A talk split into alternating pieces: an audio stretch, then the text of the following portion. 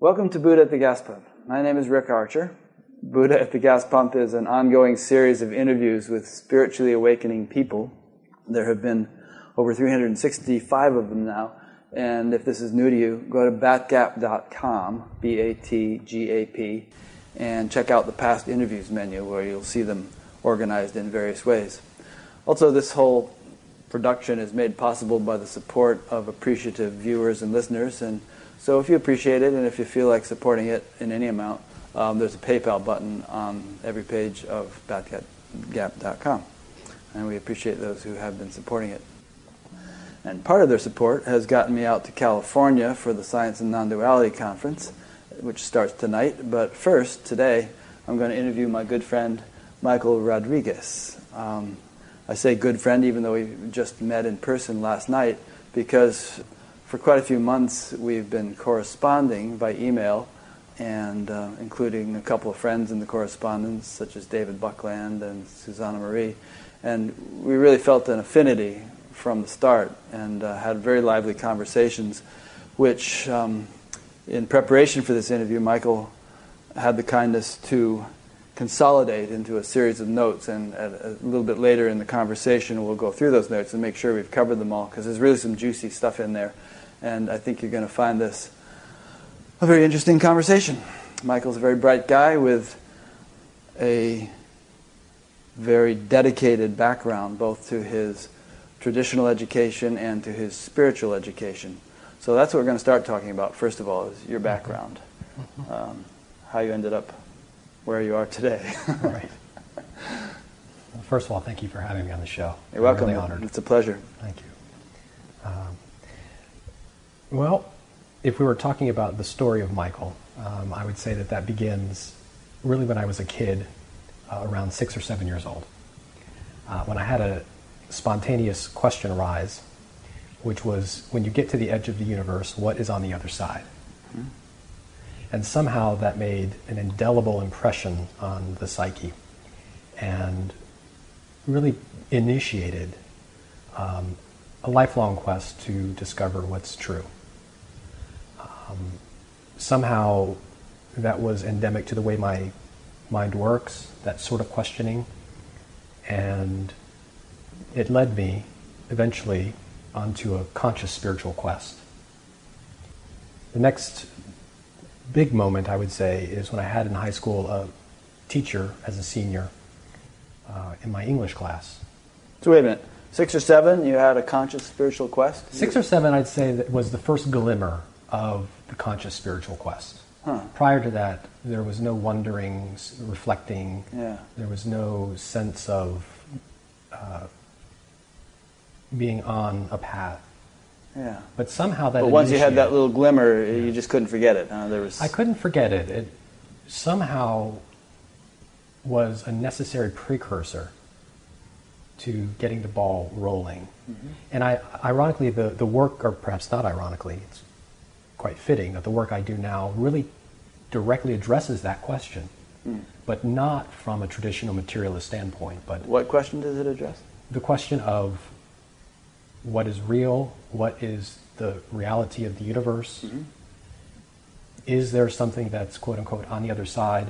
So the way that I work now is to start from uh, the experiential realization of boundless awareness or consciousness itself. I use those two words synonymously, although sometimes I make a distinction between them for pedagogical purposes, which we can talk about too. But essentially, uh, the realization ultimately was that there is no boundedness to whatever this is.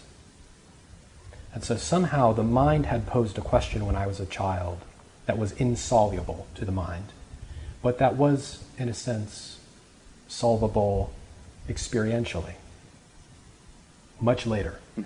and after decades of searching and seeking yeah. and wondering and self inquiry.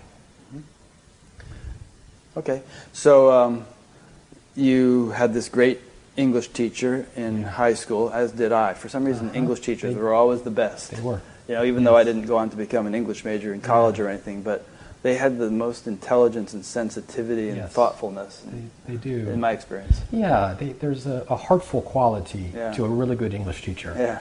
because they understand the soul. Mm-hmm.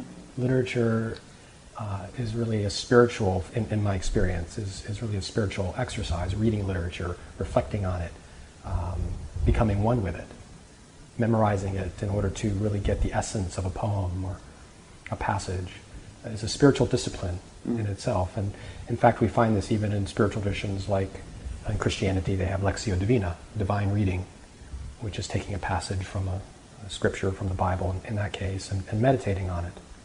Uh, in my experience, that was always part of the process, as a kind of Lectio Divina with classic literature. Mm-hmm. I was doing it also with spiritual literature, but somehow that was built into the way that I approached it. Mm-hmm. Seems like with literature there would be as much variation in the spiritual depth of it as there is among people in general. I mean, some people are just rather crude and superficial, and others are very deep and insightful. And um, you know, look at books today that are available.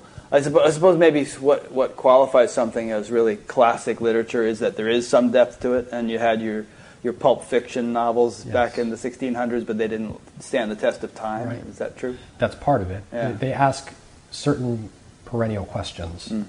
that have no definitive answer because they're really plumbing the depths of the psyche and of the soul, and there's no end to that. So if you read the great literary figures, there, you, you, can never, you can never finish reading a great piece of literature. Mm-hmm. Just like you can never finish reading, say, the Bhagavad Gita Sure, because there's the levels and levels Absolutely. and levels. And no matter how much you think you know about it, as you continue to develop in a relative sense and go back to these texts, you see deeper and deeper levels Mm-hmm. Right. that you missed Yeah. for the first 20, 30 years sometimes. Until perhaps you surpass the depth of the author, if that, you think? Well, the, the depth of the author makes no difference in the sense that the text itself is kind of an autonomous being. Doesn't it reflect his state of consciousness, though? You, you read Shakespeare, doesn't it go as deep as Shakespeare was, and then. Uh, Which is infinite. He in particular, or everyone? No, everyone, of course, but the the creativity that someone like that brings to a text Right. has no limits. So you could read Hamlet forever and never exhaust its potential meaning. Just like you could read the Bible for the rest of your life and never quite pin down Jesus to be this rather than that. Right. Because it's it a, a literary text is alive. It's it's not a dead, inert thing. The experience of reading a text is a living experience. And you're always changing. So the text changes with you because it's a, a meeting. Hmm.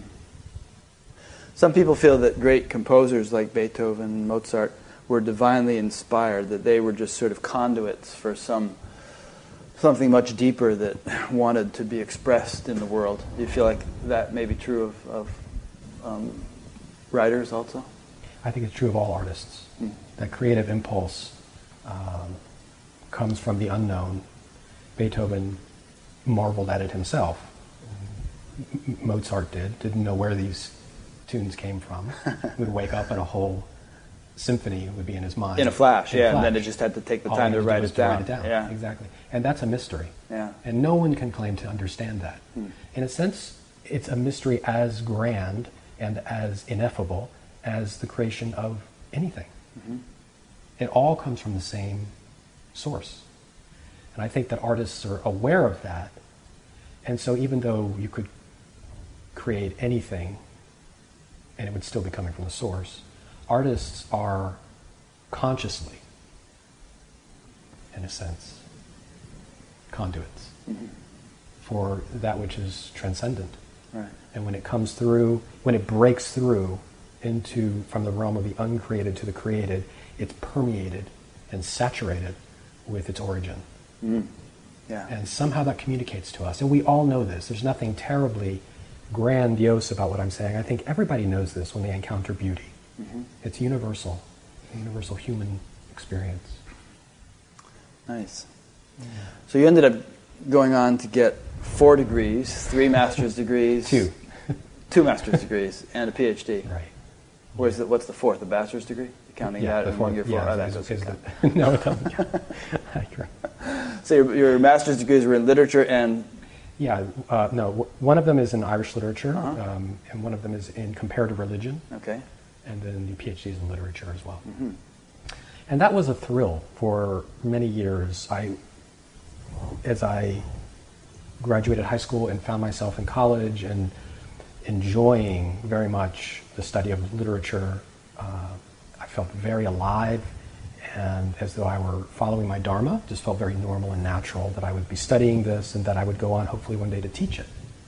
Uh, I wanted to teach as well as my high school teacher had taught. And I had seen Dead Poet Society, Oh yeah.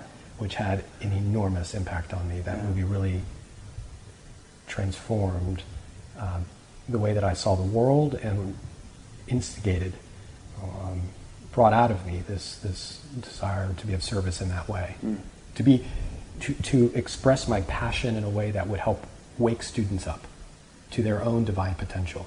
And I couldn't always speak of it in spiritual terms, but that was always the subtext Yeah. that each of us has infinite potential, and if we can uh, somehow tap into that through great literature, you know, that would be something really divine. That, that that literature helps us discover, as Robert Frost said, it helps us discover what we didn't know we knew That's good. which always stuck stuck with me. You know, that there's levels that we do know, but we're not conscious of it. Sure. And so literature makes us conscious of ultimately consciousness itself, which for me is the the great realization that it's consciousness that is conscious. And it when we actually look for it, we can't find it, despite the fact that it's I am, it is undeniably present and conscious. I think it's worth mentioning that, in, in my opinion, uh, we each possess, you know, what we might call the home of all knowledge, deep within our awareness. Yes. Uh, kind of a, a vast repository of energy, intelligence, creativity, wisdom, Yeah. all of that. And uh, you know, most people just sort of tap into just a tiny fraction of it and, Yes. and try to live their lives on that basis. Yes, as if we're all walking around multimillionaires, and Yes. yet we're begging at street corners, you know, because Yes. we, we've forgotten we have that bank account. Yeah, it's the difference between being satisfied with relative knowledge, which is the norm, Mm-hmm. and we assume that that's true knowledge. And getting some little fragment Yes. of it, because that's all Right, you can get that's in a all you can lifetime. And, and most people live at that level. Mm-hmm. And the level that you're describing so beautifully right now is the repository Right. of where relative novel knowledge, flo- novel, uh, speaking of literature, where relative knowledge flows Mm-hmm. from. And ultimately, the only thing that can satisfy the yearning for absolute knowledge, which is there, and we mistake for relative knowledge, is the recognition, the direct realization of the repository, the source mm.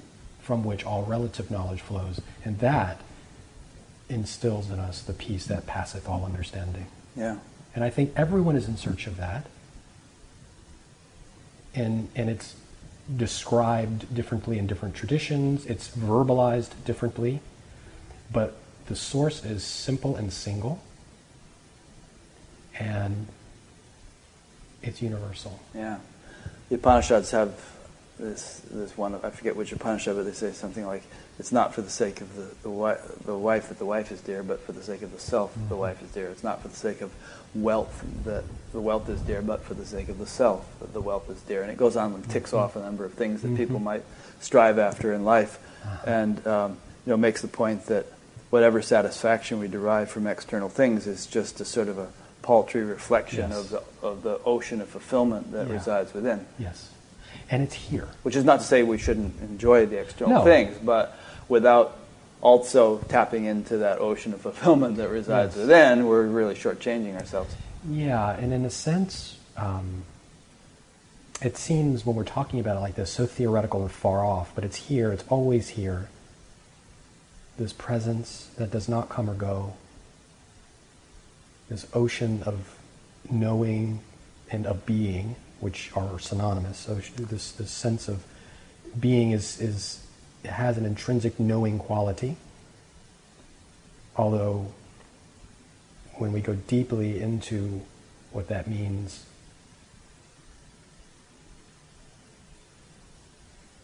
even that description that I just gave is paltry.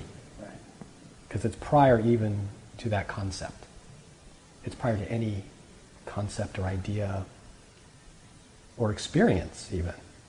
Prior to everything. But it's here, not prior in time, but just prior to the first movement out by mind. Right. It's here. And the irony of this spiritual quest is that the whole thing takes place here.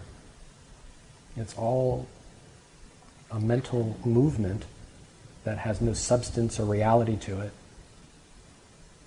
And it's just a simple noticing. Although it doesn't seem so simple when we're struggling to try to understand who we are. So, Michael, we've talked a bit about your fascination with, or your love of literature and um, your academic pursuit of that. And um, we talked a bit about when you were seven, you had this spiritual experience that really got you thinking about the deeper questions. Um, but obviously, you know, skipping forward, you're a dedicated spiritual teacher now, and that's your primary focus. Yeah. Um, so, how did your interest in spirituality emerge in the midst of your academic life and eventually eclipse it? It's a, it's a great question. Emerge is a good word because it really did emerge out of the academic work. Mm-hmm. When I was in college, I had uh, two professors, in particular, subsequently became dear friends of mine, who introduced me to the wisdom of the East. And uh, one of my professors had been a student of Toni Packer's, mm-hmm. um, who was initially Philip Kapleau's Dharma heir, and then broke from him when she had encountered Krishnamurti's work mm. and really started her own bare bones meditation center in upstate New York. So I had met Philip Kapleau when I was in college and had gone to some retreats of his when he was down in Florida, Hollywood, Florida, during his retirement. Mm-hmm and I just fell in love with Zen immediately. Hmm. And I just felt a, a deep, uh, kindred, karmic connection. Yeah. And as though it, it had been uh, in my blood for lifetimes. So as soon as I met him, um, there was a deep resonance. I had read the, the, Three Pillars of Zen by Kapleau, had that under my arm when I went to, to meet him the first time, and uh, it was a very powerful experience, and that led to the beginning of really a 20 year commitment to zazen, to sitting, mm. meditation, and um, working with Toni Packer for, for a number of years and, and, retreats. And that was all going on simultaneously with the academic work. Mm. So whatever I was doing in uh, my classes was dovetailing with the experiential aspect uh, in, retreats and sessions and other, other work with mm. particularly Toni Packer um, for a long period of time, uh, who was my main teacher early on, and learned so much from her. As a college professor teaching literature, yeah. were you subtle about your fascination and in, with Zen and, and spiritual teachings, or did you just bring it right in there and, and re- refer to it explicitly? That, that's a great question. Uh, a little of both. Mm-hmm. Uh, in academia, one has to be careful about what you say, yeah. which was one of the reasons I ended up not feeling comfortable in it. But there were courses that I would teach uh, in theology, for instance, uh, or religion and literature, mm-hmm. where I could explore these topics more overtly. But it was often in the context of uh, talking about literature and spirituality more in a in, in, an implicit sense. Right. But it always came through somehow. Yeah. And that's what's interesting. No matter what I taught, the spirit of the inquiry that I was personally engaged in would somehow manifest itself. And it often manifested itself in my passion as a teacher. One of the most common reports I would get from students was how passionate I was. Mm. And there's something about passion that's uh, infectious. Yeah. And I experienced it with my own English teacher. You probably did too in mm-hmm. high school with yours. But there was something that communicates in that and that speaks to students. Did many of your students um, actually uh, get interested in spirituality? Did you They light a fire under a lot of them? I did. I did. Yeah. I've, I've had students come back to me and say that the, the class with me inspired them to uh, go to divinity school Wow. or uh, you know study to become a religion major in college. Mm-hmm. I did get that, and I also had students come back to me and say that every week they came to class, they felt like it was their therapy session. I actually got that a lot. Huh. It was a common theme, although I would never, I would never talk about that. Right. But that was the flavor of, of a lot of the classes. With the, it was, there was a sense of sharing, of talking about life, and applying the literature to real life situations. And so I would always talk anecdotally about whatever I was learning in my own life and how I was applying some of the lessons that were coming out of the literature, because I do feel that literature helps us live a better life, helps us to know who we are, essentially, like any great spiritual text. Yeah. They help us understand who we are, uh, and in an ultimate sense, who we are absolutely, which is beyond the name and the form. But that, and, and you can get that sort of message in some of the deeper literature by Shakespeare, um, or even someone like Samuel Beckett, who might not initially seem uh, like a spiritual writer, but in my view, deeply spiritual because he was concerned first and foremost with human suffering and the relief from suffering and glimmers of truth that come through Beckett's writing here and there. And I was always ap- eager to communicate that to the students, that, uh, those glimmers of truth that were coming through even the darkest of literature. So, you've alluded to the fact that you eventually became disillusioned with the academic life.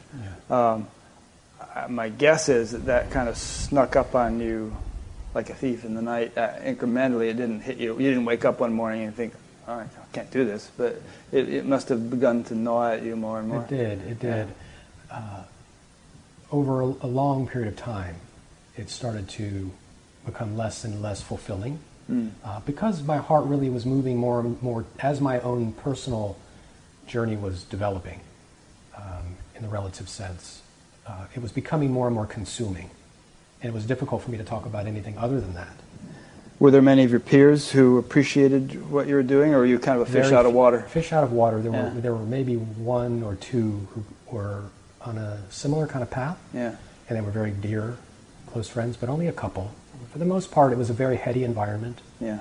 and I was finding as I was going deeper into my own truth that I was dropping more and more from the head to the heart mm-hmm. and to the felt sense of being. And it's very difficult to teach in an academic environment unless you're in your head. Yeah.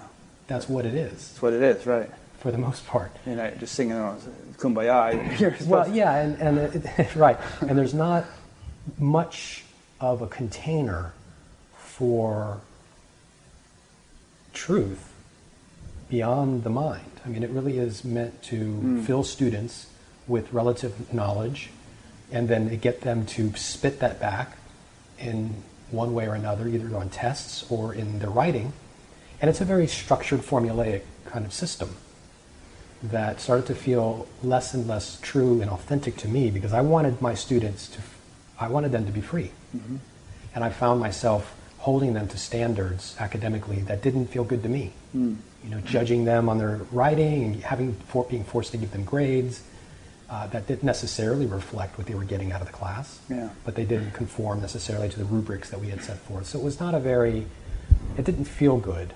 You know, it, it was not in alignment, I would say, with who I was and who I wanted, what I wanted for my students, which was for them to find out who they, excuse me, who they were, who they truly were. Yeah. And so that self-inquiry was always a part of everything I did. And I always wanted them to deconstruct everything they thought they knew. I was always trying to help them to come out of their conceptions and, and their ideations and their beliefs about who they were and trying to lead them more into an inquiry about the nature of themselves, the self, in the, in the truest sense. And everything I did, whether it was Emerson or Thoreau or T.S. Eliot or Wallace Stevens or Shakespeare, Robert Frost, uh, it, it was always geared towards uh, self knowledge. Mm. So it was a natural, it was a very natural movement for me to leave academia eventually after a decade of teaching full time at the university level and to share in a different way. And I feel now like I'm really drawing on the deep reservoir of potential myself to be of service, to be helpful to people who are there for that specifically. Yeah. People come because they're suffering and they want to know who they really are, beyond identification with thoughts and emotions and body. It's interesting your point about academia being very heady, you know, Yeah. intellectual. Um, and most people say, yeah, oh, that's what it's supposed to be. But it's interesting to contrast that with the traditional Guru Kula in India, where there's intellectual knowledge being presented, there's devotion and love and respect for the teacher among the students, and for, uh, from the teacher to the students. There's that mutual love and heart level thing that's very explicitly uh, cultured. There's service in terms of some kind of work that contributes mm-hmm. to the community and so on. Mm-hmm. So it's kind of more multifaceted. It's as if it mm-hmm. takes into account all of one's faculties as a developing human being rather than just the intellect. Seems like our whole society is a little top heavy and, and, and lacking in those other qualities It is. It because is. of the nature of our educational system. It's- and in fact, I mean, they're always cutting the, the stuff Yeah, that the arts. yeah, the Yeah. arts and, and you know stuff that are, are considered frivolous Yes. and impractical. Correct. You know, for earning a living. That's right. That's right. And that's because we live in a very materialist culture Yeah. that's based on the accumulation of stuff and of technology and progress in the technological sense. And unfortunately, um, we haven't made as much progress, perhaps, uh, in terms of our moral and spiritual development as we have technologically, which is a dangerous place to I think be. we're paying a, paying a price for it. we are paying a price. You know, I mean, even just take any example, the environmental crisis. Absolutely. It's a direct reflection of regarding the world as a, a me- mechanistic resource that we can extract stuff from for our own benefit. Yes. Uh, Yes. And, you know, no sort of appreciation for the world as a living being or for, you know, love of animals and nature and all that from the heart level. It's just, Yeah. So we're seeing the symptoms We're seeing the in the world of the sort of education that um, has been predominant. Yes, yes. It's um, one of, one of the things I always tried to evoke in my students was awe and wonder, Mm, beautiful. which I think is very rare nowadays. We're so bombarded by so much stimulation on so many levels that we're sort of deadened to the living, vibrant reality of this moment. Yeah. We're sort of stuck in our heads or we're stuck in front of a, a computer screen and we forget that this moment is alive with conscious intelligence. And as the awakening started to unfold here, that became more and more pronounced so that and it ended up just swallowing up everything hmm. that sense of that of, of conscious intelligence that the body itself which we mm-hmm. think of as this thing this lump of flesh is actually living. It's conscious it's intelligent it's sensitive it's fundamentally undefended and free. And everything is made of that. And that was one of the great awakenings here was that it's not just the body that's conscious and intelligent, but everything that is experienced Yeah. is made of that same conscious, intelligent principle, Mm-hmm. which is synonymous with our true self. Yeah. It's ironic because even though sci- science might be held culpable for the sort of dead mechanistic view of the world that is so predominant, on the other hand, science has enabled us to understand matter in such intricate, deep, subtle ways that if we appreciate what it's actually showing us, it evokes the sense of awe and Yes. wonder that you mentioned a little while ago. It's like you look at a single cell, you look at a grain of sand, you look at a little bug on the sidewalk, and look closely enough, and you realize, what an amazing, miraculous thing! So Yeah. full of intelligence, Yeah. you know. Yes. So I mean, in a way, science might be able to uh, redeem itself by helping us come to appreciate, by, by have, being a tool, not the only tool, but a tool in our toolbox which could help us really appreciate the wonder of life more so than ever. Hopefully, I think a good scientist has that as a foundation. Some of the great ones Yeah. Some- articulate it. Absolutely. Yeah. And Einstein talked a lot about the necessity of imagination Right. and of creativity. Uh-huh. and of wonder. Yeah, he. And he had spiritual experiences. He had divine experiences of the infinite intelligence that is what we call the universe.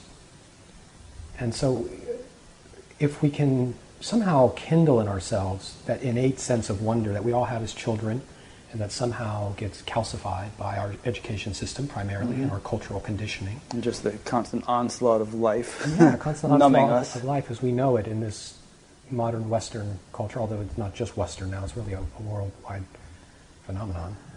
Yeah, I was um, riding home from our dinner last night that we had at the restaurant, and uh, my one of my hosts was saying that she was surprised there aren't sort of more incidents of violence in the streets and so on. She said because life is just so intense for most people. Yes.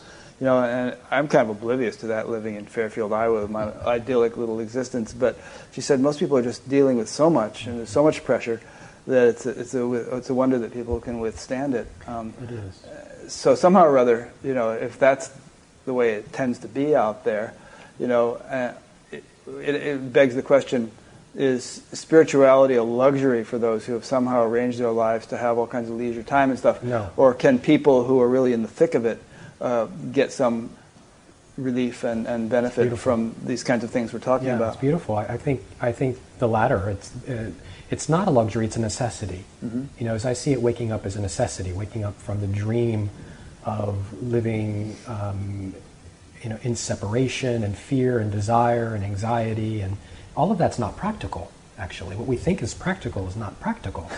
it's actually highly impractical. I mean, how well can you function when you're racked with thoughts Yeah. and anxiety and fear? exhausted. I mean, they talk about people.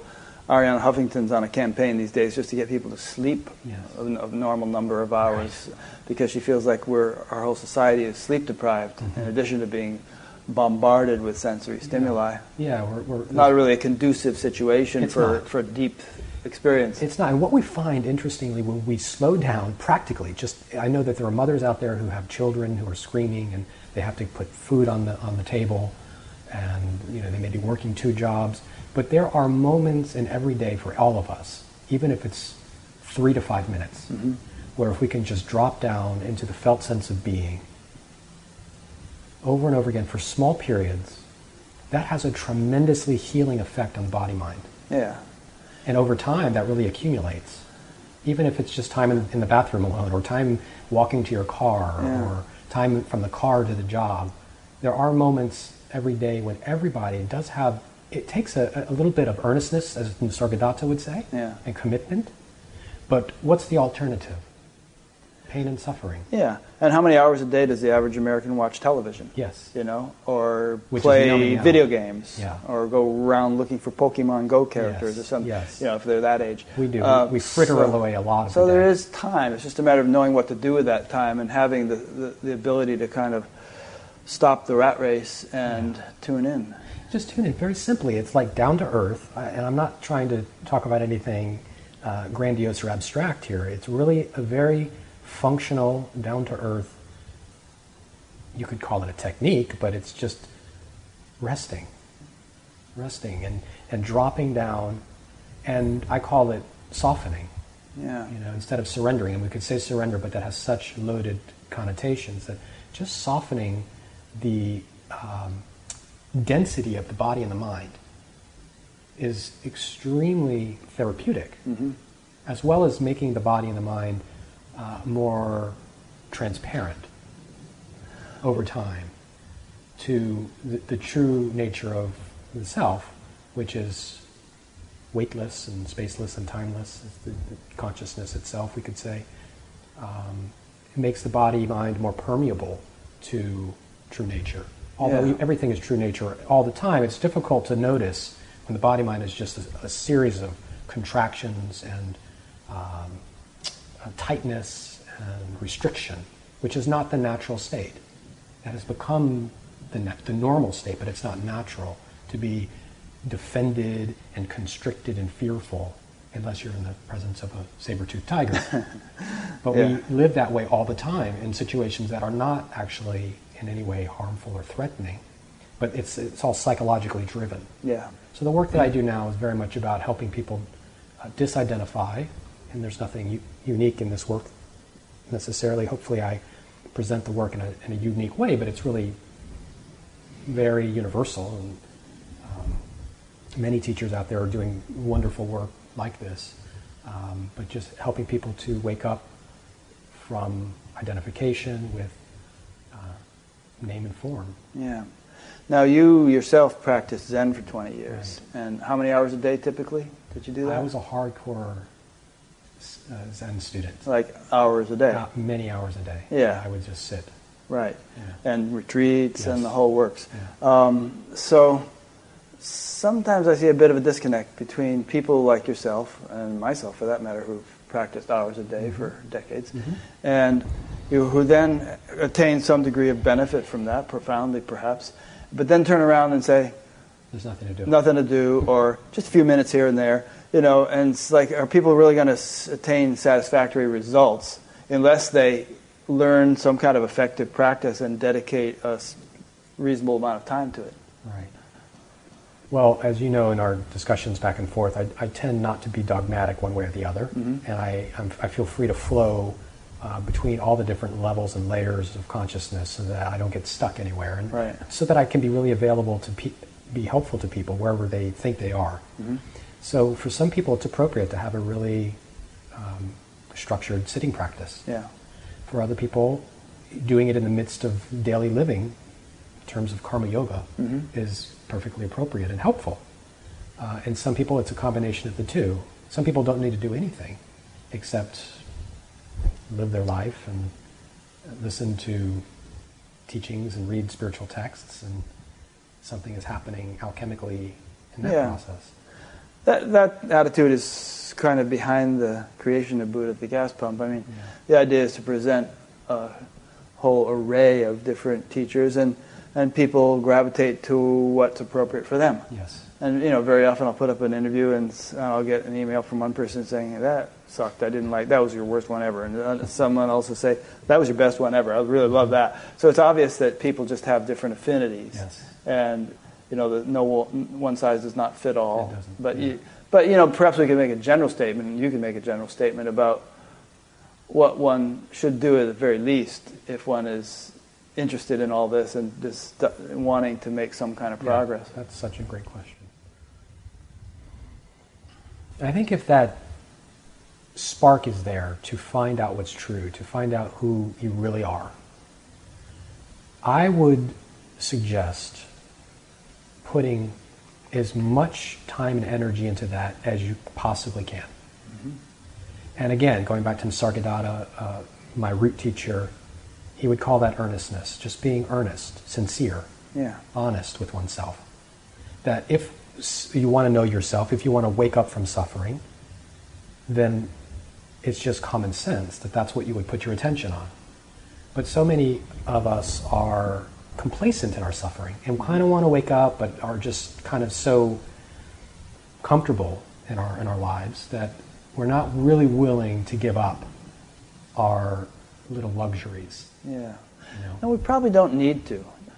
Not we can begin to just introduce a second element Yeah. of something that is akin to what we're talking about here some, some practice, some teaching, some focus, some reading, just being more earnest about spirituality, and just see what ends up dropping off in your life. You might find you you're not going to lose interest in your children. You're not going to lose interest No. in, in if you some any sort of healthy pursuit. Well, we don't know what's going to happen. No, we don't. But people are, you know, there's this sort of um, stigma against spirituality that you're going to become a monk or you're going to become aloof and, and detached and disinterested in your children. I was listening to some Adyashanti recordings the other day, and the woman was saying just that. She said, I love my children more than anything in the world.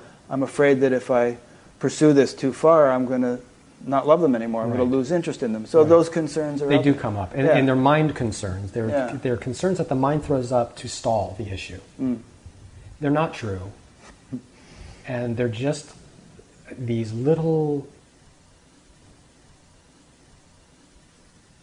Doubts, doubts that, that, that come up that, which can be dispelled. they can be. I mean, knowing oneself, this is the point I was trying to make, that knowing oneself is not impractical. right. It actually enlivens whatever your whatever your role is in this life. If it's to be a mother, you could only be a better mother if you know who you are. You're not going to be a worse mother Yeah. if you are not identified with thoughts that make you feel miserable.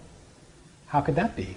Right. You know, it, it, it actually will bring back life and vitality and truth and goodness in whatever we're doing, whatever, if we're called to be a, a mother or a cab driver or a teacher, even, it, it, it could, it could happen in any field.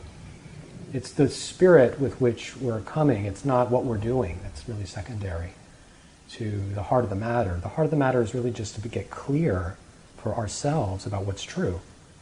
And then whatever flows from that will be true. There's, so I, I, I just am encouraging for people to be honest with themselves and to, I mean, in my own case, uh, there was a point where I really had to give everything up. You know, it was it, it was that intense for me, but it doesn't have to take that shape for everybody. And now things have come back, and so it was just a period of purification, Yeah. and then now there's a movement back into Sure. this role. And, And when you had to give everything up, was it a leap in the dark or, or, or into Yes. an abyss, or was it more like, all right, I'm leaving the garden, but I'm entering the house? no, I'm- it I'm- was an abyss. Was it? Yeah, because I didn't know, I couldn't see what was coming. Hmm. And there was no security, there was no um, guarantee it was going to work out in, a, in a good sense, the relative sense. Mm-hmm. Yeah. Uh, I'd left a job that paid well and uh, benefits, and, and I don't recommend that. Right. People have to just follow their own truth. Yeah. Uh, so that was my that was my truth. But for me, it was necessary to face the fears that came up with those doomsday scenarios, Mm-hmm. being homeless and having no income and having no insurance, which is a big one that's conditioned into us. The fear Sure. of getting sick and Yeah. not having a doctor to go to. What do you do then, right? Um, and and those are legitimate concerns at some level, and so I'm not dismissing that. Sure. But they but And the, the more responsibilities you have, the more legitimate they are. If you have five kids, legitimate, you of know, course. you're just not going to walk out on them. No, and, and I would never encourage that. Right. Um, but at the same time, those fears do have to be faced. Mm-hmm. The fear of survival. You know, at some level, you have to really face whatever's standing in the way of you being your authentic self. Mm. And they often revolve around money, security, and health.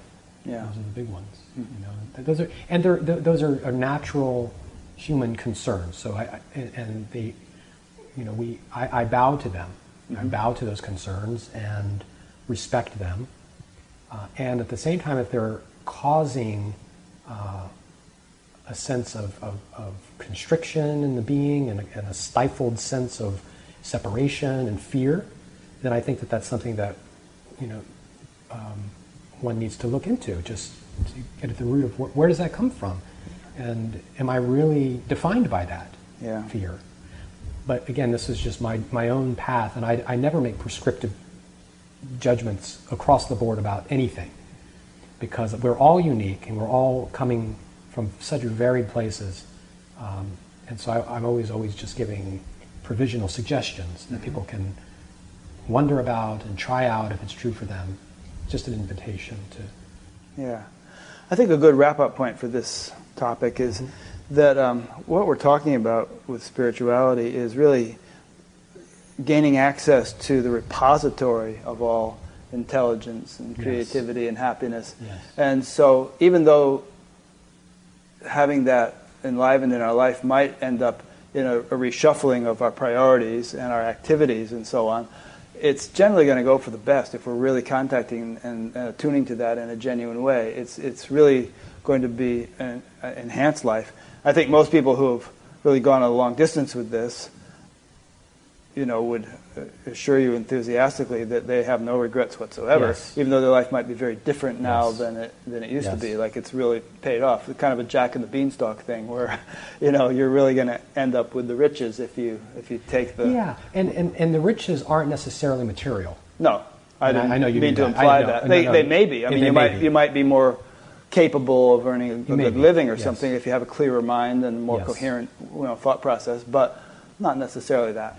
No, and that's not the point. The point is to be true. Yeah, But I have found in my own life that every time there was a softening whenever a fear arose, and then following that back to from where it it flowed, following it back down to the source, and not identifying with that fear and then mm-hmm. a, a moving forward regardless of it, blessings would flow. Yeah. And that's Seek ye first the kingdom of God or heaven, and all else should be added unto thee. yes, Yeah. yes. But it's its own reward. Yes, it is. It's its own reward. It's it's that is the end in itself. Is just being true. And if material, I have noticed that it, there has been, um, you know, some amazing openings in, in a number of different areas in, in my life. Uh, one is making this work possible, you know, and people contacting for me for support and, and um, being a friend through this process. Um, so start think, things start to flow more synchronistically, Yeah. but it's never done for that purpose. It's done for its, its own sake, and that's its own beauty. And I always like to take it out to the society too, because I always feel like the individual is the unit of society, and you know, although people like yourself might be rather rare these days, there's no reason why, as things progress, um, people with this sort of orientation couldn't become quite the norm. And if that were the case, I think that we would see a, a vast reduction in the problems that beset society, because you know, I mean, our economic problems, our environmental problems, all that are are just the reflection of all our individual activities.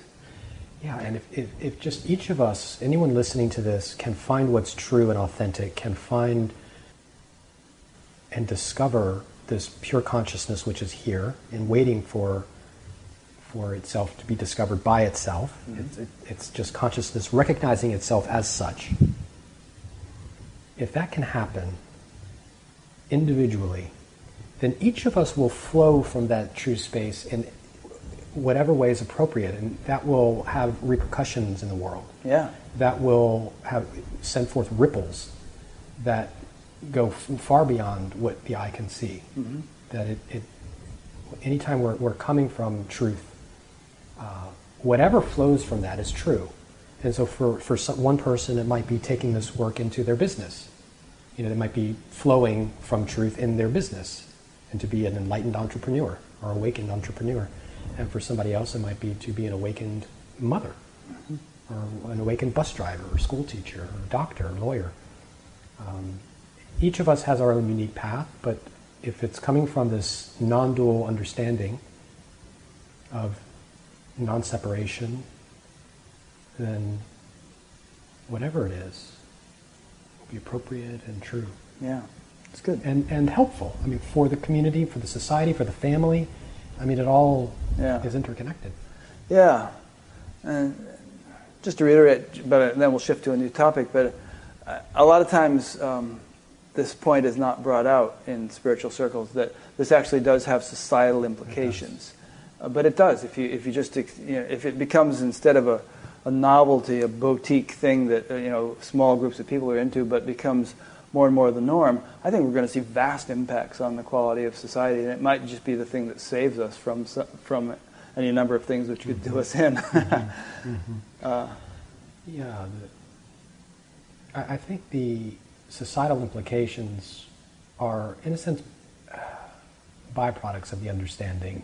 Um, definitely. i yeah, I mean, it has to. You have to put the horse before the cart. Yes. It's not. I'm not saying that we should work on a social level, although that needs to be done too. But I'm just saying that you know, Secondarily. we're, we're kind of tapping into the, the fuel source uh, of human thriving, of human Yes. creativity, and said.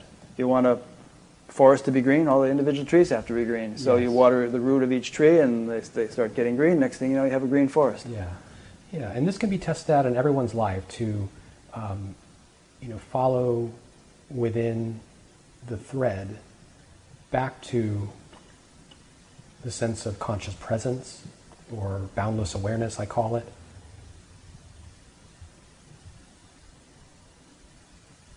So simple. It's here. It's always here. Everything else is changing, and conscious presence is here as the reality of this moment. It's shining with boundless conscious awareness.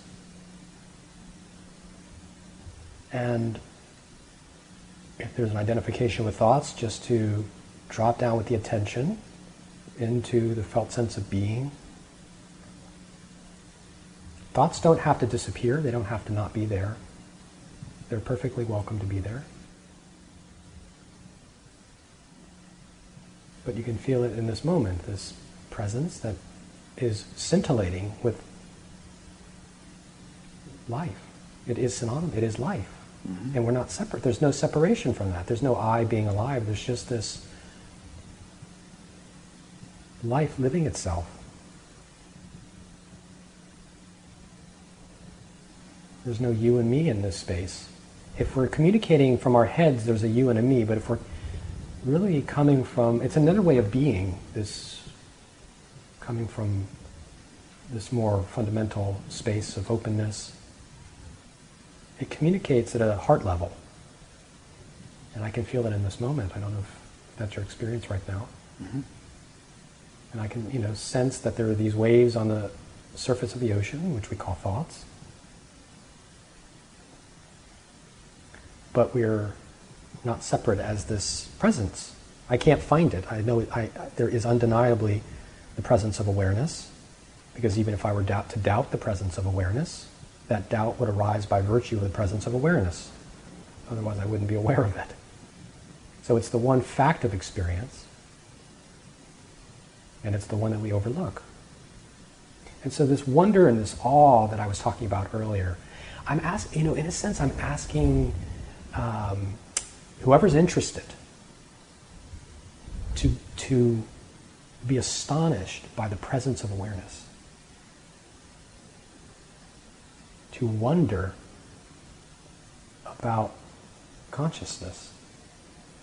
I mean, if you really think about it, it's mind blowing that there is consciousness. It should really stop us dead in our tracks but we fall, but consciousness falls asleep to itself as this vibrant, alive intelligence and dreams separation and kind of a otherness, deadness, and we go through our days like a automaton. But the way that you know, if you just think about it this way, I put this in my book that it's uh, in one of the chapters. I, in fact, the first chapter, I was trying to point to this the way that a video camera sees, if you were to imagine you were a video camera, just for a minute, and to look around and to see the world from the perspective of a video camera, that would be very different, wouldn't it, mm-hmm. from the way consciousness sees. In one of them, there's a kind of a dead, inert panning without any knowing quality.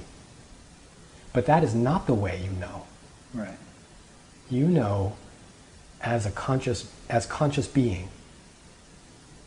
And so there's an aliveness to knowing, and there's an aliveness to seeing and hearing and tasting and touching and smelling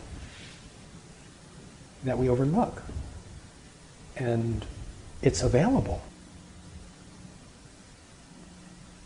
This, this aliveness, this joy of being, this joy just to be and it's it's built into consciousness just the sense to be which is the most basic level of existence is just the sense of being that there and this is not abstract it's it's a fact that there is being it's a hard fact in fact it's the only thing we know for sure that i am and then to go deeply into the sense of what that i amness is well it's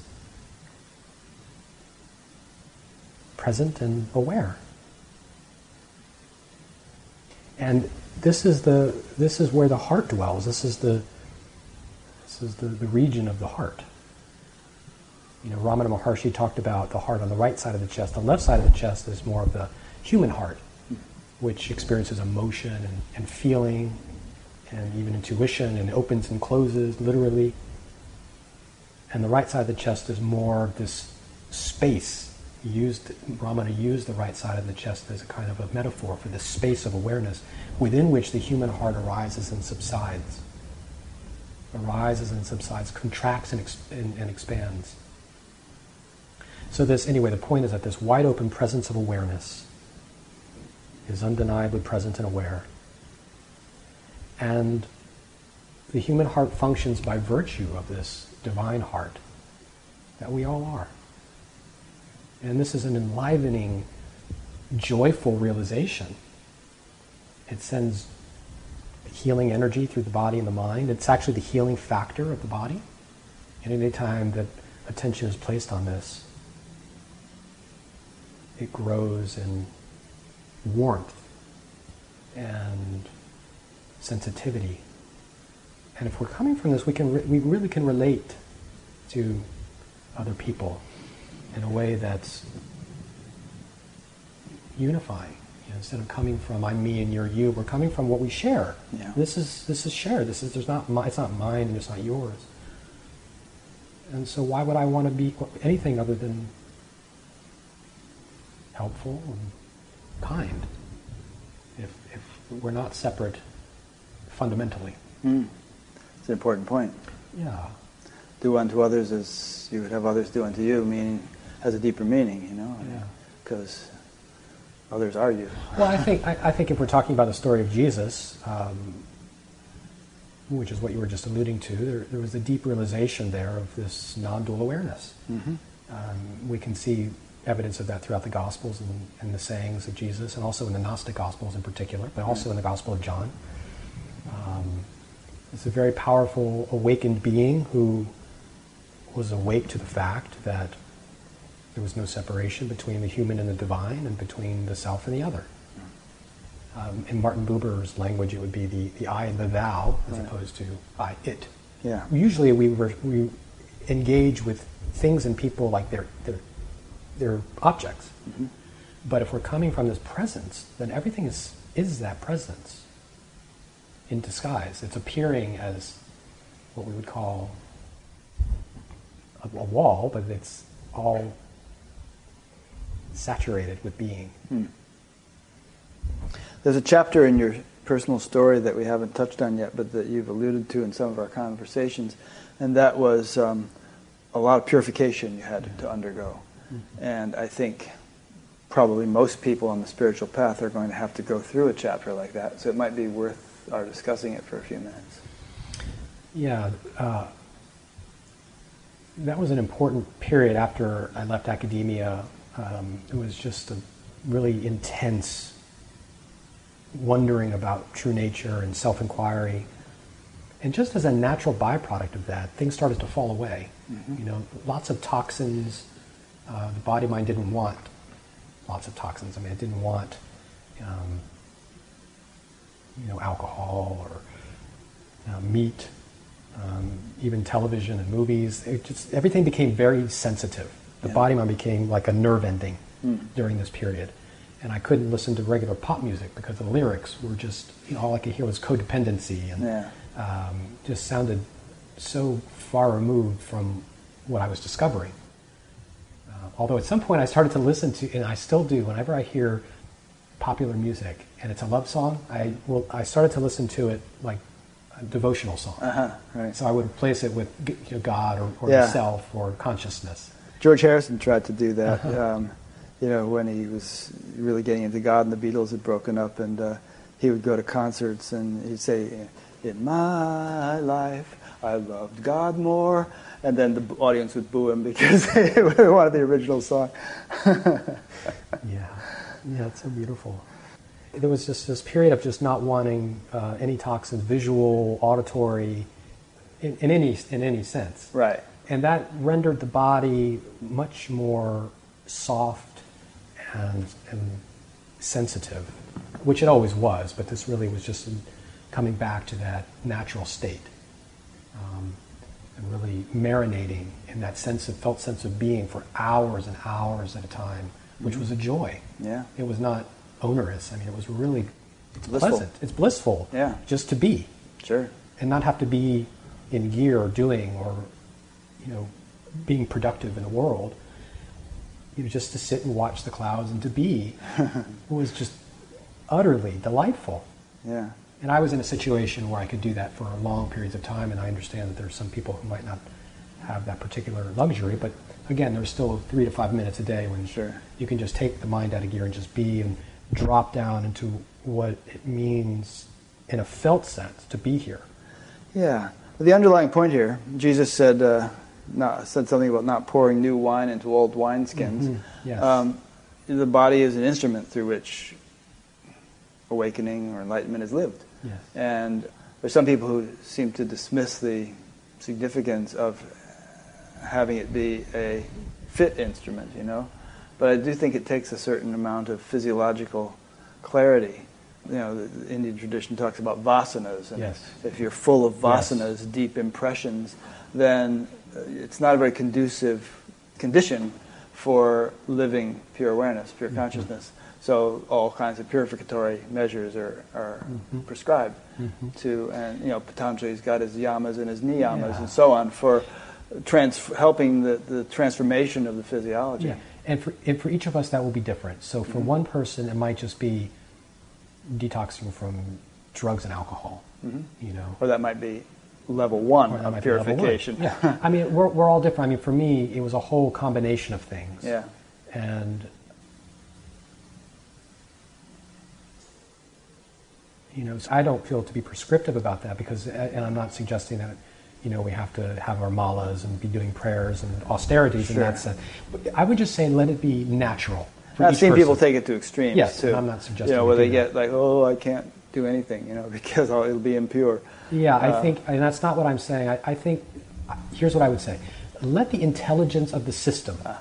dictate, Tune into that. yes, what it is that's right for you. Yeah. And if each of us does that in our own unique way, and I felt, I felt that just restedness in you just now when Mm-hmm. you just did that deep sigh, which was beautiful. I- Just a, you know, just a restedness. If we can each do that more and more, it has a tremendously healing effect not only on the body mind but also on the, the group mind Mm-hmm.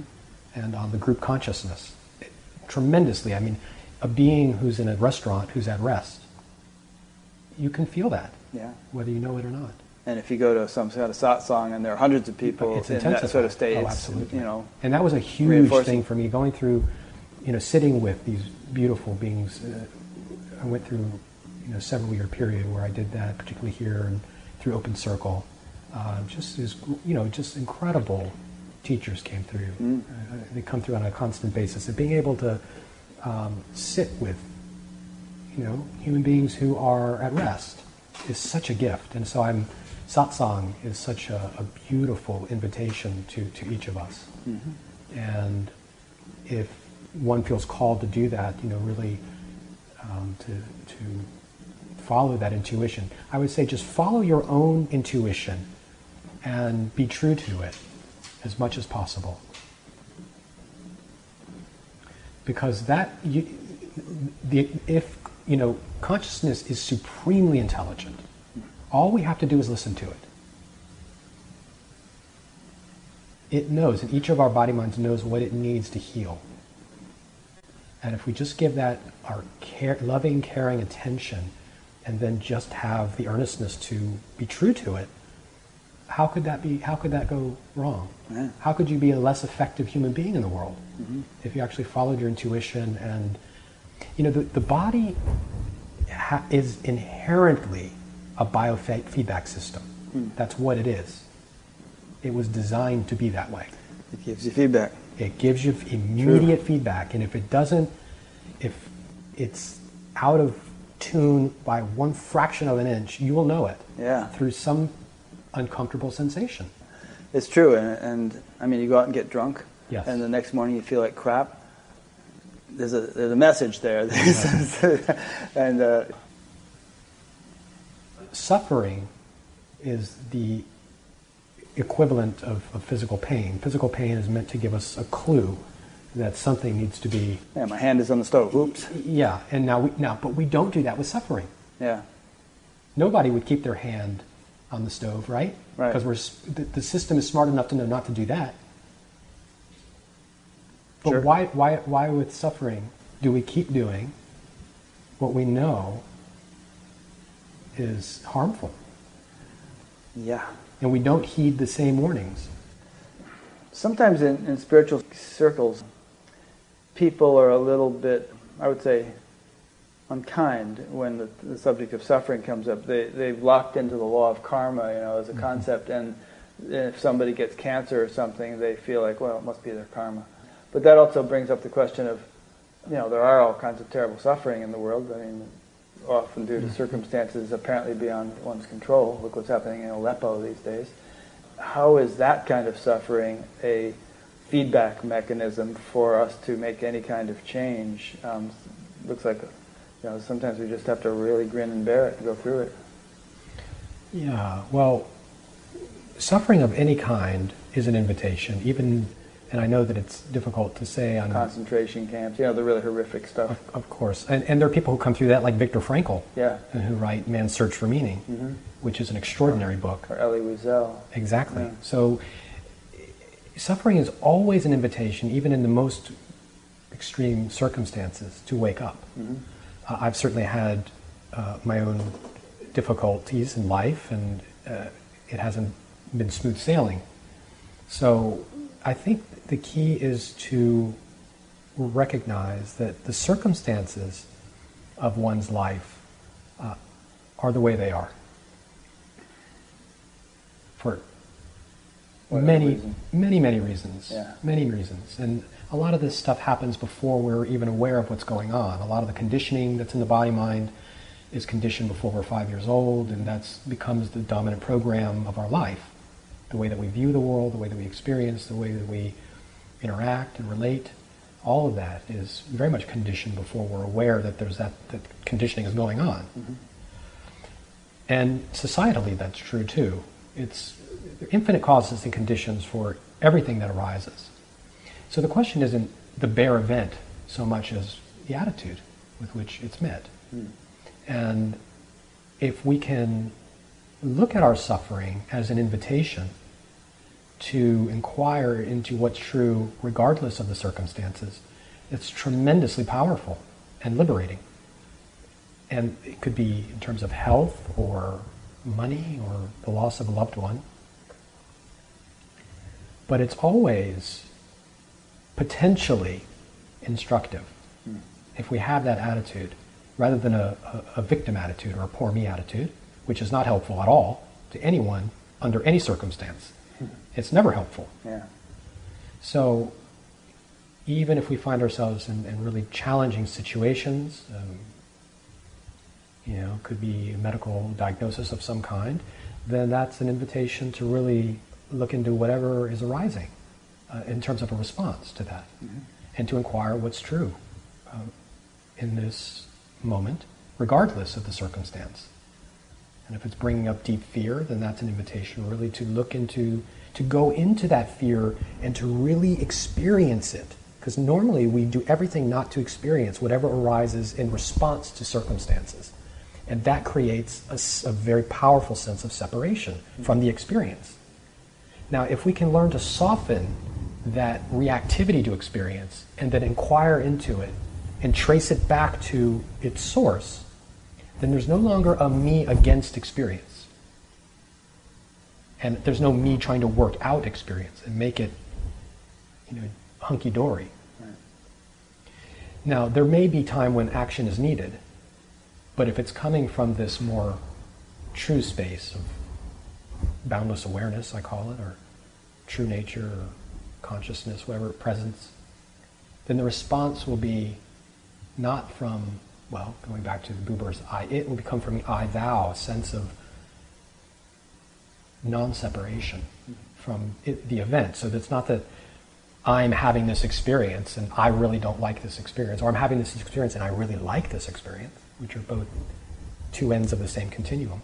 But to really inquire into both of them and to feel whatever is arising in the body mind as feedback, and to really heed that intuitive advice that's coming from the system. This consciousness is supremely intelligent, and the body is consciousness. It's not that there is a body that is conscious. The body is made of consciousness. It's the life that is weaving together the cells of your body. It's weaving together the tissues. It's beating your heart. It's breathing you. It's blinking your eyes and digesting your food and growing new cells after old ones are dying and replenishing itself constantly it, it, it's nothing but intelligence, actually. There's no, there, there's no unconsciousness to the body. Actually, the body is full life. It's just aliveness, expressing and dancing. And the more that we can kind of tune into that and not feel like I am alive, not feel that I have a body, but that I am that. That's what I am. I refers to that conscious intelligence. And that's what started to sort of wake up here during this process, that non-separation from cosmic consciousness, from which sounds rather grandiose and abstract, but it's right here in this lived experience, in this moment. It's not abstract at all. That's why I'm suggesting that we drop down with the attention into the felt sense of, of being consciousness. Not being conscious, but being consciousness. Because there's no one who's conscious, there's simply consciousness that's alive as the reality and the totality of everything that's arising. So that's one way to invite suffering closer rather than trying to push it away or to anesthetize it, which is the norm in our culture, is mm. to drink it away or drug it away sex it away, you know, in some way to deny it or to wallow in it, mm. Which is another possibility that happens a lot with depression. And, and, and there are many reasons and causes for that too, some physiological and, you know, there, there are biochemical reasons for that as well. But at the end of the day, the, the attitude uh, with which we meet whatever arises determines our experience, the quality of it. Yeah. This point is particularly germane in light of the opioid epidemic that's ravaging many parts of the country. You know, it's like large numbers of people are trying to numb out, trying to yes. stifle yes. whatever it is they're feeling. Yes. And um, you know, I mean, it, it seems very short-sighted because obviously uh, an opioid only lasts for a, sh- for a relatively short amount of time, and then you're going to feel even worse. Yes but I guess people just don't feel like there's a light on the other side of the tunnel, you know. Mm-hmm. And uh, if they could somehow be guided to feel through yes. whatever it was they're trying to stifle, mm-hmm. I think they would find that it, it actually does clear up and they feel way better than op- opioids could make them feel temporarily. Yeah. Yeah. They feel better all the time than, than any drug could make them feel momentarily. Well, we're all seeking abiding contentment. Mm-hmm. Everyone is just wants to be at peace and happy in one way or another. Most of us do it unwisely because we don't know we don't know any better. We've never been taught what peace really is. All, right. and so we, we seek momentary peace or, or pleasure. We seek passing pleasure as um, you know a way to feel a, a, momentary sense of relief from the pain that we're feeling. But we all know, everyone knows innately that it doesn't last and it doesn't work sometimes we have to learn that lesson over and over again until we, as they say, you know, hit rock bottom and there's just, you can't do that anymore. The body won't let you do it. Right. It has given you enough signals so that it's time to wake up from that. Yeah. And so we f- might find ourselves in some recovery program or we might find ourselves in satsang. Yeah. And I think, I think getting fed up with suffering is actually important. It was important for me that there was a sense that I just, I can't, I can't suffer anymore. Well, let me ask you about that because the account of your life you've given us so far didn't sound too horrific. You know, you had this great education, you had a teaching job that many would envy. Mm-hmm. Uh, you you seemed like a pretty happy guy. Had all this sort of spiritual. Well, the spiritual thing was dawning ever since you were a child. But then you said you you definitely went through a sex, drugs, and rock and roll phase. Uh, you know, so I'm not sure quite that where that sits in the chronology of things. Well, I wouldn't go that far. All right.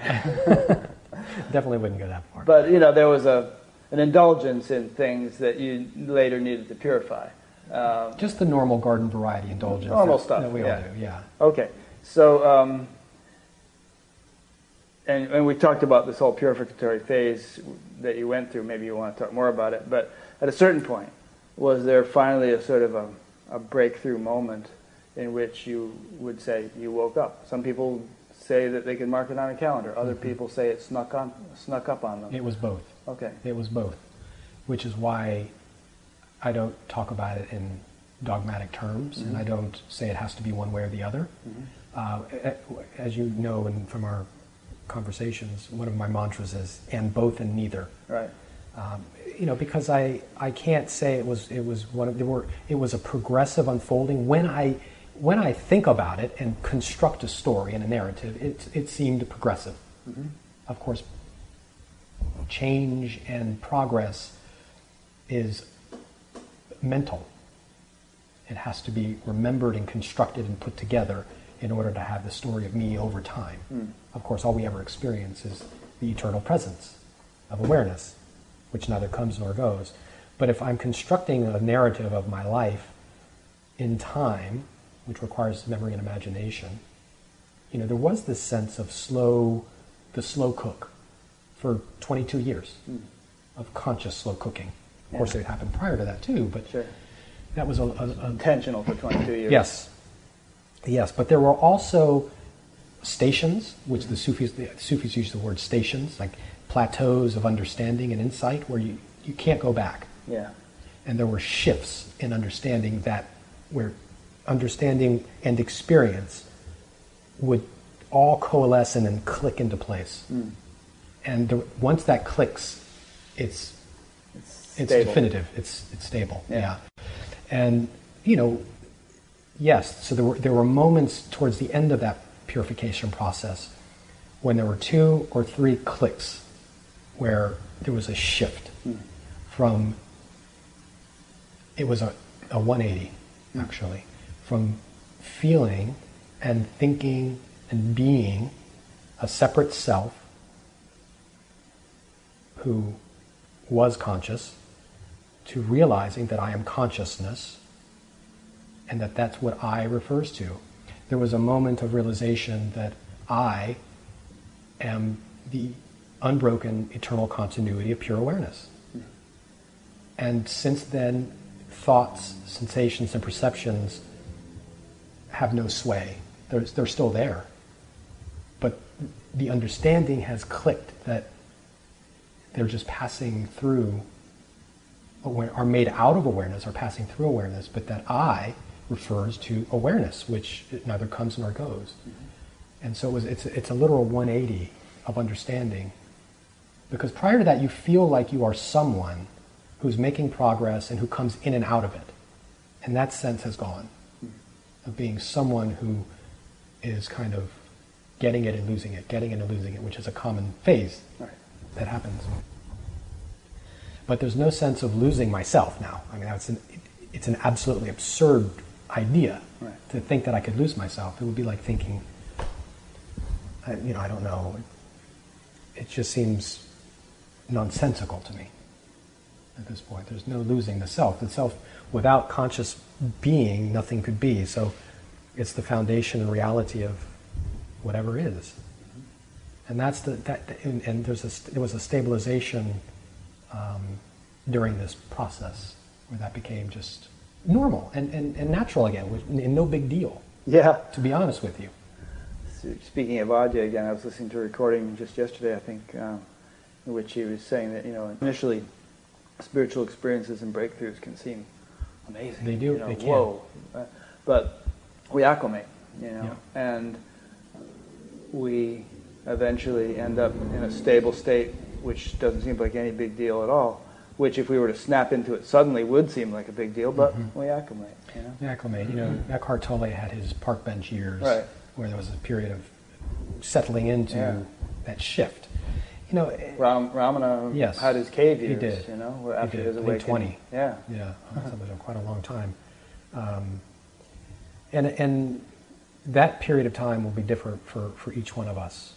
Um, but you know, I do like to stress and emphasize that coming, returning to the natural state, which you never la- actually left, really is natural. It's a natural stage of evolution, if you will. I mean, the, the ultimate realization is that the evolutionary path culminates in the realization that consciousness does not evolve. But that's a paradox. Right. And so there is and there isn't this evolutionary path. I don't, it's, it's, it's maybe a paradox, but if we're really clear on what we're talking about, then consciousness doesn't evolve, but its expressions evolve, and you know, the vehicles through which it's lived evolve. Yeah. Um, yes, it's like saying electricity is the same, but you have different wattages of light bulbs and different instruments and, and you know machines and all which channel that electricity very differently. And and they might evolve, mm-hmm. you know, over time with technological progress. Mm-hmm. In the case of that metaphor, the, the, one of the tricks with evolution is that it sets up some goal. Mm-hmm. Like if if we can agree to have evolution without a goal, post awakening mm-hmm. sadhana, for instance, I would you know make a differentiation between pre-awakening sadhana and post-awakening. Pre-awakening, you're really on a journey somewhere. Yeah and you have an idea in your mind of what that will be. But post awakening, this is complete. This is, I, in my experience in this moment, this is utter completion. Yeah. and yet, if I were to talk to you 20 years from now, uh, you might say, whoa, it's, it's just a lot more rich than it was 20 years ago, you know? Now, you, you, you're not sort of anticipating that or longing for that and no. all because you're quite content now, which I think actually there is a thing where contentment becomes quite predominant and the whole seeking energy drops off because you just yes. feel so content. Yeah. But that is, in my opinion, that is not to say that continued evolution of some sort doesn't happen. Mm-hmm. Um, I think mm-hmm. it does. Yeah, it's a tricky one. I it's mean, even in your own experience, it's I don't tricky. know when this awakening happened for you, but mm-hmm. if you, you know, to look back to mm-hmm. when that was, do you mm-hmm. feel like there's been a a, a maturation, a deepening, a refinement, a, a something uh, in some relative sense. Conscious, we're not implying that consciousness is changing anymore, but that, or presence is not changing. I mean, by right. definition, presence is presence. Right. How could you have more or less presence, or a presence that's different than this one? Yeah, it's ridiculous, right? And you're laughing because you can see that. I'm laughing because uh, one time my wife and I went camping in Canyonlands National mm-hmm. Park in Utah, and uh, it's a, it's a rather foreboding place in a way. You have to really be prepared to get out into the boonies and, and you know explore the, the, the canyon without dying. And uh, so we were sort of limited to our campsite and easy walks around that vicinity. And she went to the, the camp host and uh, you know the, the park ranger guy, and she said, you know, here we are in this vast national park, you know, with all, and she said, is there any more, you know, than this? And, and he kind of laughed and looked at her like, you know, you know, what more could there be? This is this is an amazing yes. place. Yes. I don't know. yeah, well, that that's one of the things that is realized is that there can't be any more perfection than there is in this moment. That yeah. siren is absolutely what it is. Mm-hmm. It doesn't have to be changed or improved upon or gotten rid of. It is what it is. Everything is shining with the absolute radiance of pure awareness, and that's that will you'll never get more or less of that. Right. And that's part of the realization is that it is absolute, regardless of what's showing up, regardless of the circumstances. All circumstances are shining by the same presence of awareness. And it doesn't have any gradations in it itself. Now, at the same time, the body mind does continue to refine, as you say, and to become more sensitive and, and, and perhaps transparent to truth, but it's not goal oriented. And that's the key. It's not like the body is going to become some perfect bionic body. What, what is it that I'm? What is it that I would be striving to be like? What ideal would I set up that would be perfect for me to attain? Yeah. That's all mind projection. That's part of pre-awakening sadhana. So if we could if we could agree on a kind of post awakening sadhana that um, at every I, I, I describe it as a timeless process of uh, unfoldment post awakening sadhana. Timeless process. So it's a paradox meaning it's there's an awareness of the perfection of every moment as it is and this is timeless. This moment is timeless. This presence. And there's this relative unfoldment in time towards more and more transparency of the body mind, you could say, but not of awareness. Yeah. And it's not particularly going anywhere.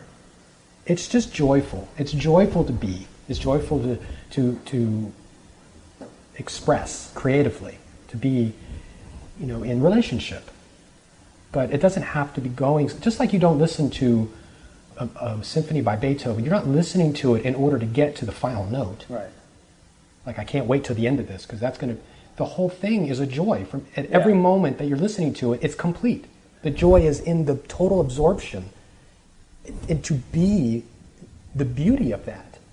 That's what life is. I think that, and I think that's very natural. Um, I think that if a person is bound and suffering and, and you know not liberated, not awake, there's a desperation to achieve relief from that, Yes, which is and natural. and there's a very strong individual desire, i- if you know, to you know to wake up, uh, or at least there can be. Yes. Uh, but when waking up has taken place and relief, there, there's a tremendous relief and contentment, and and then one just can rest in that.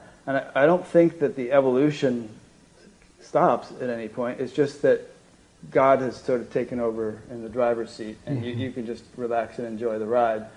You know, santosh, contentment, becomes predominant enough Yes. that the whole seeking energy drops off. There's, well, I think. well, there's more energy for for other things. Yeah. you know, like being of service, Mhm. uh, being in true relationship right. with friends and family and loved ones, whoever that might be. A cup runneth over. Yeah, yes, that's such a beautiful. I mean, when, when the awakening was happening, there was such a feeling of plenitude, Right. what they what they would call the plenum. You know, this overabundance of Yeah. Uh, overflowing abundance. I, I, I saw, I, I still see it everywhere. I can't see any boundary to this abundance. Mm-hmm. I can't see any edge or border to it. All I see is just fullness mm. and emptiness at the same time, because it's couldn't appear but for the emptiness in which it appears, by Yeah. which it's known. This empty knowing, this, which it is. I mean, and it's again, this is not abstract. If we try to look for awareness, we don't. We can never find it. It's an, there's an empty knowing, or an empty awaring, as T- Toni Packer, my first teacher, used to call it awaring, to make it into a kind of a verb. You know, I think Paul Hedderman says something like that say too, like doesn't that? he? He has some, he has some funny May, words. yeah. You may, yeah. There, there's there's that sense of, of aliveness to it, rather than awareness as this Yeah. dead object, this thing. It's it's a, it's life. It's life itself, and there's no beginning or end to life, and that's just absolutely clear to me that there's no beginning or end to what this is, and so the body takes on more of a universal uh, proportions because I, we do have a, a, an individual body in a relative sense, but that individual body is woven with its infinite environment.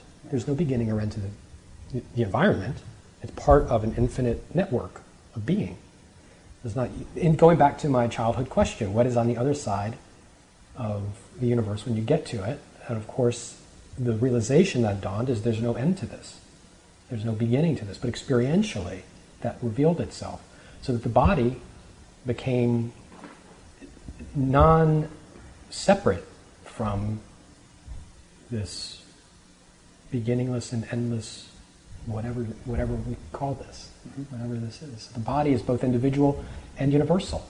And that's when the, i think the real flow of being starts to really run through un, uninterruptedly and without any sort of kinks in it that there's a sense of free fall or free flow of just being this without finding any limitation to it, any border or any place where beingness can get, or consciousness can get snagged, or there's no sense of getting stuck. I mean, what would that even mean? Everything is change and flow and flux.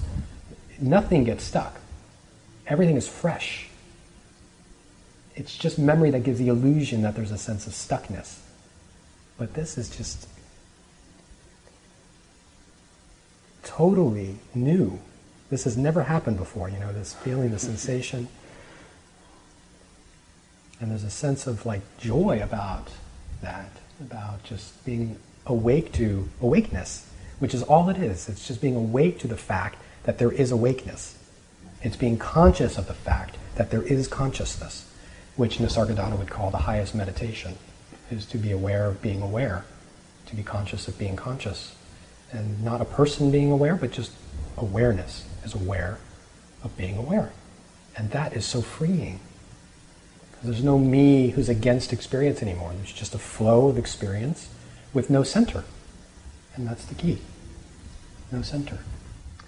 You told us about your time with uh, Toni Packer mm-hmm. and um, Philip Kapleau, mm-hmm. but uh, then I know you, we also have a picture of Nisargadatta here. You never met him in person, no. but you consider him your root teacher. Yes. Of all the pictures you could have brought, you brought this one because this is the one that's in I Am That.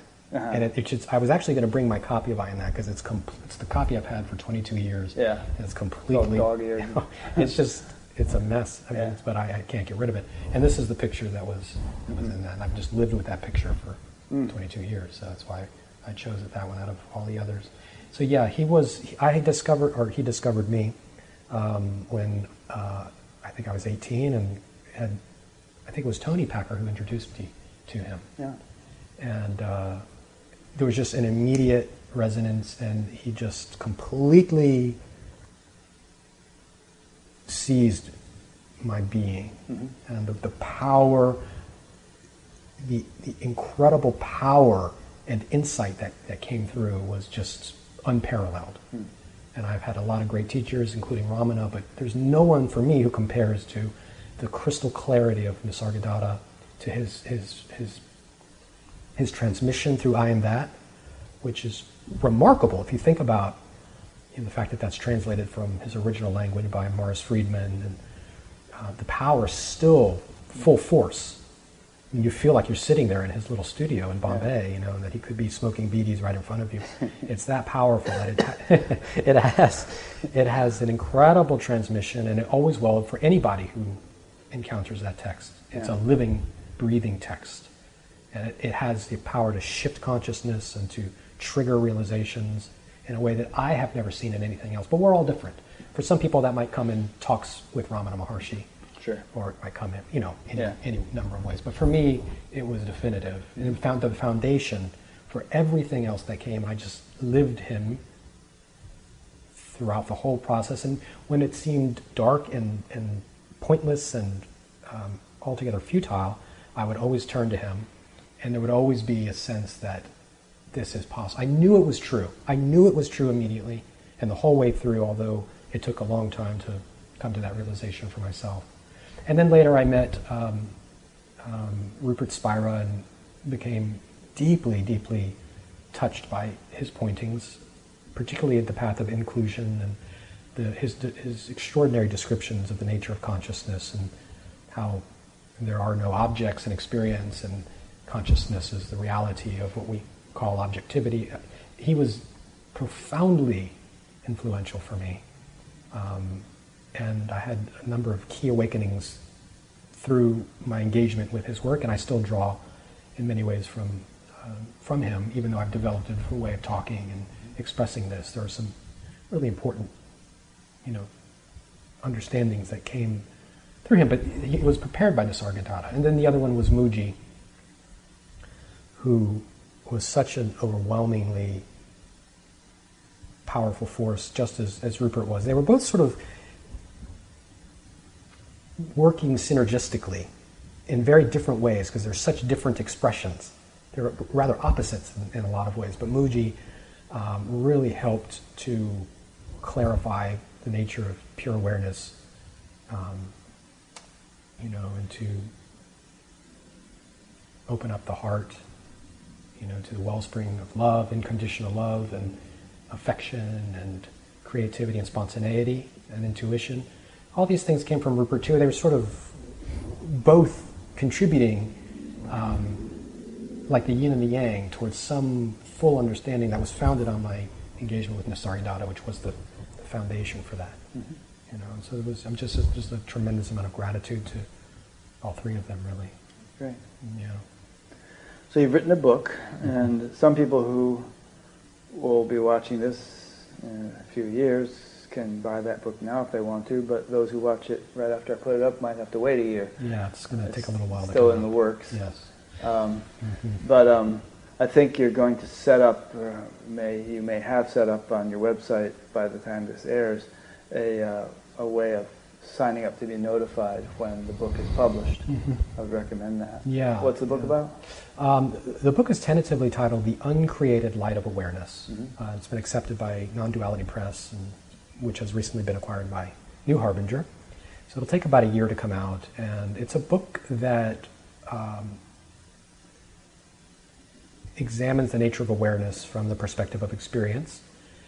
And it contains a lot of experiential uh, contemplations and meditations that lead the reader into the direct realization of boundless awareness mm-hmm. and to est- have that become established as the natural state. Um, and then there's, you know, kind of a deconstruction of the psychological self and a kind of a re- reestablishment back in the seat of awareness. And then there's a chapter on integration where this is kind of taken into our normal everyday lives so that it's lived in, you know, the midst of um, fire and pressure so that it becomes really, our lives become saturated with it, this understanding at every level, and that there's nothing that's left out and there's no sense that, um, you know, truth is not applicable to some aspect of life, that it really, everything becomes saturated in the understanding and that we're able to live and relate as love, which is at the end of the day what it's all about. Great. Yeah. Um, so you have alluded to working with people and with yes. groups and stuff like that, uh, and you live in the Bay Area. Um, so, but people will be listening to this from all over the world. So, do you do like Skype mm-hmm. sessions with people? I do. I do regular Skype sessions with people, which work remarkably well. Actually, one of the most beautiful things to come out of the work I've been doing with people on Skype is the realization when I'm working with someone of this presence that we've been talking about. People who are in Australia and India and in just all corners of the world, when we tune in together, there is no distance. Yeah. Literally.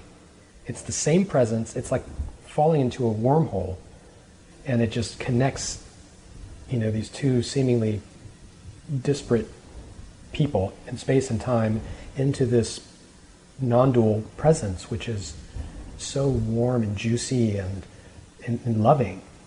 And it's been a, just a beautiful experience. So I've been doing a lot of that and also um, doing online satsangs and we're putting together some satsangs uh, in person and also doing retreats. I'm giving a retreat in Greece. Mm, um, Greece. Uh, in July. Nice. Seven day retreat there and um, be some satsangs in London and more to come. Great. So people can check all that out on the events page on my website. Which is? Boundlessawareness.org. Boundlessawareness.org. No hyphen. No hyphen. Okay, great. So thanks, Michael. This has been great. Uh, I really Thank enjoyed you, talking to you. We should do it more often. I, I would love that. so, and thanks to those who've been listening or watching. I hope you've enjoyed this. As most of you probably know, this is an ongoing series, and um, if you would like to be notified of future ones, there's a mailing list you can sign up for at batgap.com. If you'd like to check out past ones, go into the past interviews menu and you'll see hundreds of them organized and categorized in various ways. And check out the other menus too because there are a lot of interesting little things and we keep adding stuff as time goes along. I started a quote section whenever, whenever somebody sends me a quote or I come across a great, great little quote that I think that, that I find inspiring. I'm adding it in a categorized kind of a way. We have a, a glossary of non-dual terms that someone sent me that I put up there. There's a geographical index where you can type in a city such as London and you'll see what's coming up in London among all the people I've interviewed. You'll see, you know, once Michael puts in his information, you'll see the details about Michael's visit to London and a bunch of other stuff. So just um, check out the menus and we continue, we, we hope to continue making this a, a more and more valuable resource for spiritual seekers and people in general everywhere. So, see you next time.